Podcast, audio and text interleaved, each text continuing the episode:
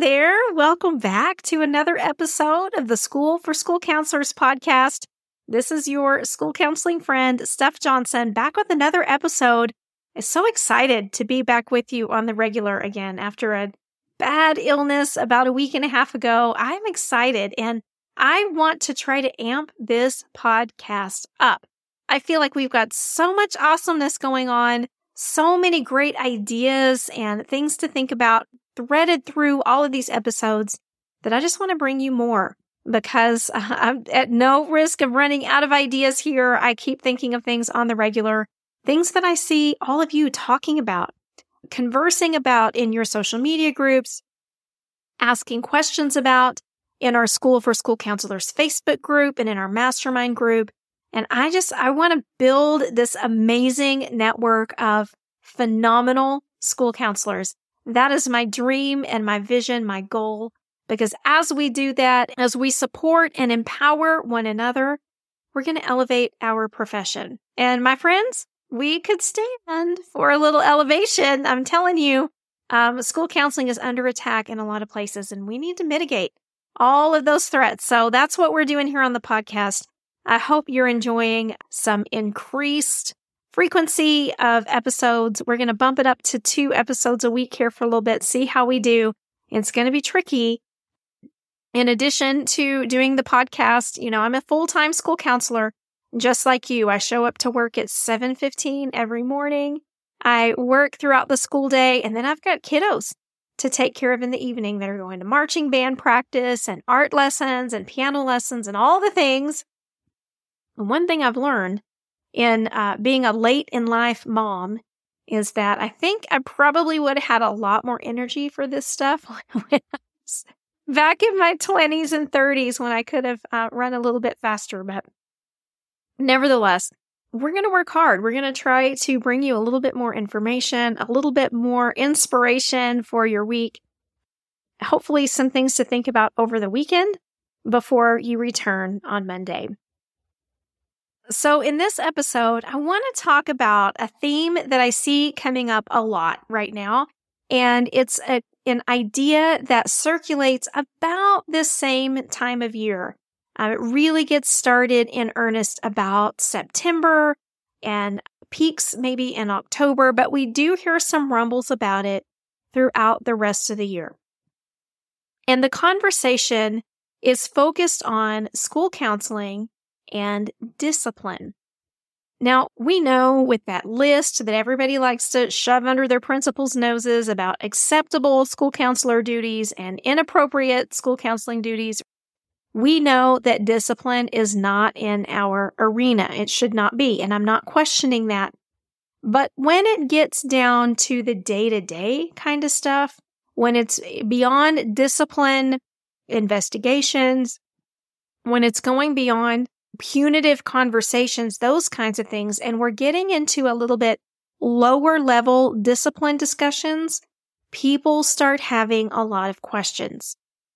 One of the most common scenarios that I see discussed are these school counselors that have been placed into specials rotations on their campuses, or they have some sort of a defined teaching schedule for social emotional lessons in their schools and they get into classrooms or they're conducting their own classroom with these lessons and they suddenly run into this brick wall of sorts where they've been taught and have really internalized that school counselors should have absolutely nothing to do with discipline versus the reality of teaching in a classroom and having to promote discipline. Students can't learn if they can't hear you, right? They can't learn if the classroom is chaos. And we can't always love students out of their poor choices in the moment. We would, we would love to be able to do that. That'd be amazing, but it's not always possible. So we have a lot of folks asking, what do I do? What do I do when these students are misbehaving?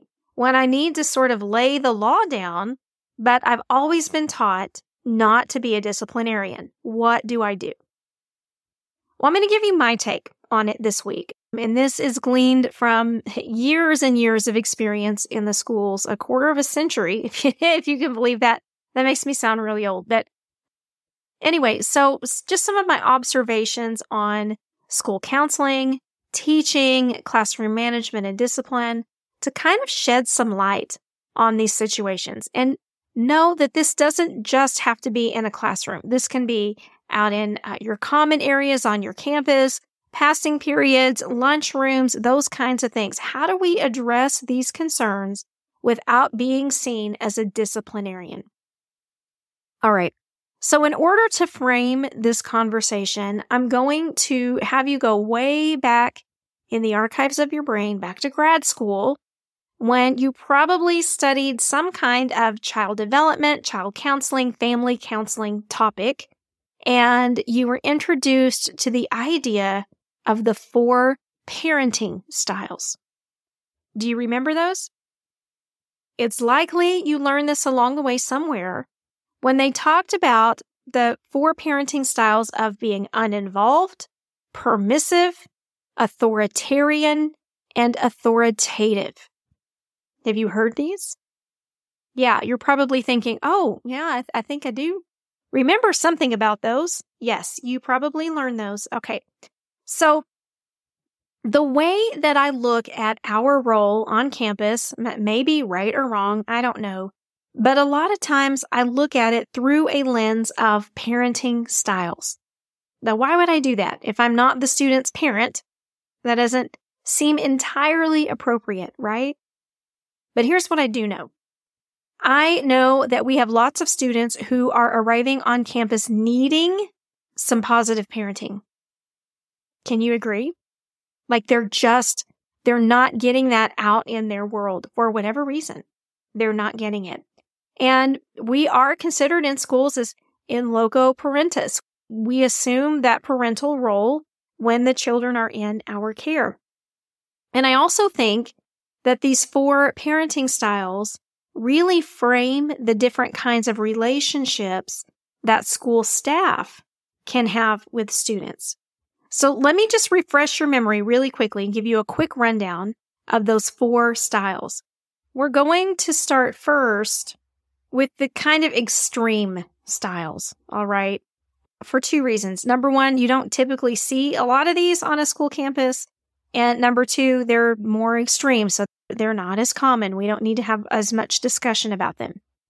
First would be uninvolved parents. Uninvolved parents are parents who offer little to no emotional support, and they don't enforce standards of conduct in their homes. These are the folks that kind of give food, they give shelter, and you're not getting much else out of them. That could be for a lot of reasons, but we know that the outcomes for students with uninvolved parents are very, very poor. We know that through em- empirical evidence.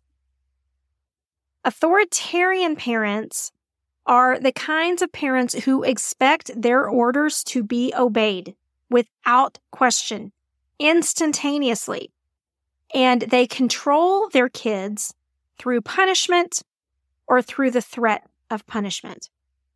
And we're not talking about occasionally here. We're not talking about occasionally a student gets punished, they get grounded or something like that. Or occasionally a parent will threaten, if you don't get your room clean, you're going to be grounded for the next week. We're not talking about that kind of stuff. We're talking about every single thing that happens in that home is meant to be instantly obeyed or punished very black and white, right or wrong. You're either with me or you're against me kind of mentality. All right. So those are the two extremes of parenting styles. I don't know that those have a lot to do with our conversation, but I want to kind of give you the 30,000 foot view here. So you've got all the components. The two parenting styles that I think are most appropriate to this conversation are the permissive parents and the authoritative parents. So permissive parents, and I'm going to start just using the, the wording of school counselor because we're using these interchangeably just for the sake of argument. All right. A permissive school counselor is a school counselor who is responsive who's warm to students. They're encouraging, they're pleasant, but they are also reluctant to enforce rules. This is how a lot of you were probably trained to see yourselves on campus. If you weren't trained this way, you've probably picked it up along the way in conversations on social media and things like that. If we're not supposed to be involved in discipline at all, it is not up to you to enforce the rules because if you enforce the rules, you're going to create some animosity between you and the student. You're going to create some friction there. And then how are you ever going to be able to be a good counselor to them? It's just not going to work. Have you ever heard that argument? Me too. I, I see it everywhere. But here's the thing. And you may have heard this and thought it was a lot of baloney. I think sometimes it's considered an old school viewpoint, but I think it's still very true. We have students who crave limits. We have students who crave that redirection when it's done in a warm and empathic way. We have students who desperately crave relationship and don't know how to get the ball rolling unless it's causing some sort of a disruption because that's the only way they get noticed at home.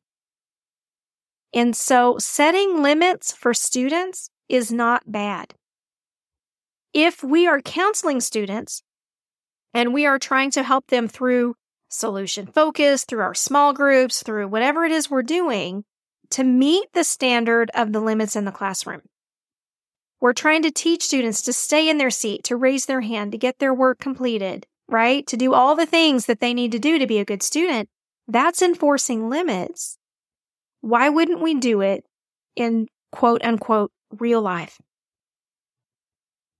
You see where I'm going with this? Because just because we want to be warm, just because we want to create this rapport with students, if you're addressing limits correctly, it shouldn't be destroying that relationship. If anything, it could make it even better. Which brings me to the category of authoritative parenting, not authoritarian like we just talked about. This is authoritative, where it's a balanced approach, where we expect students to meet certain behavior standards, but we're also encouraging them to develop their own autonomy and their own ways of meeting those standards. It's super important because we need to let them develop their individuality. We need to help them figure out how to self regulate. And nothing for nothing, we need to teach them how to assert themselves when the time is right. And the only way that we can do that is to try to be attuned to where they are in their situations, to be supportive of them in those realities, but also to be able to set limits. We have to be able to do that. And so, as you're working with students on campus, as you're working with them in classrooms, as you're seeing them in common areas and things like that, the message that I want you to take home is you are not exempt from setting a standard. You are not required to stand back and watch things go haywire because you feel like you're going to damage relationships if you set limits. That is not true. A lot of folks equate the term discipline with management, and they're two different things. So, as you go out into your campuses, as you're roaming around your schools, remember it's okay for you to correct. It is okay for you to set limits and standards.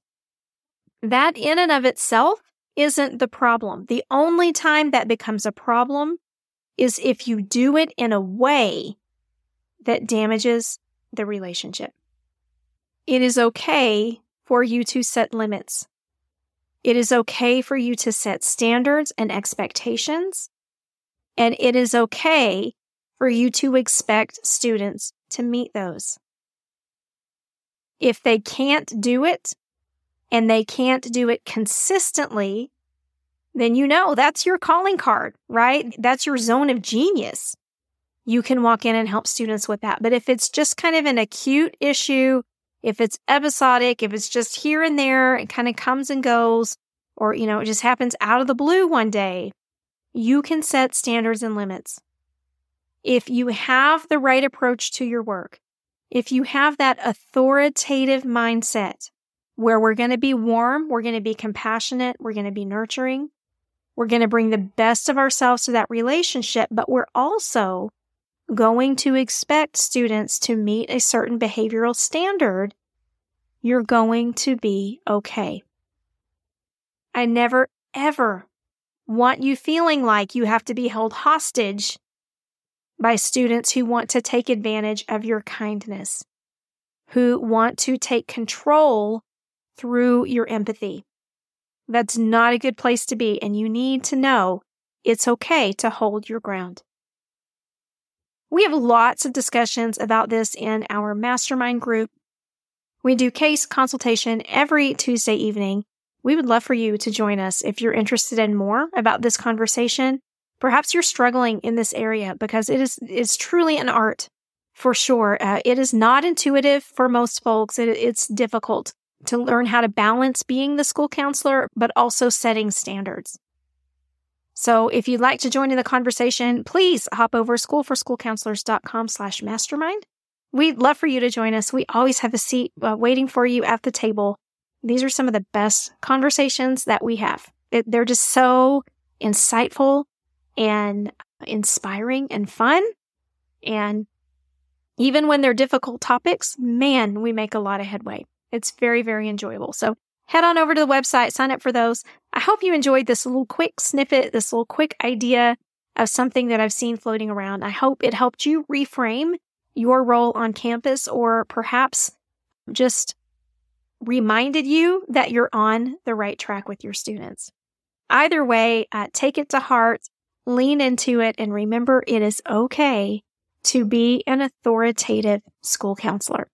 You don't have to be the permissive school counselor all the time, nor should you be. All right, y'all, have a great weekend and a great week ahead. I hope it's the best ever. Take care.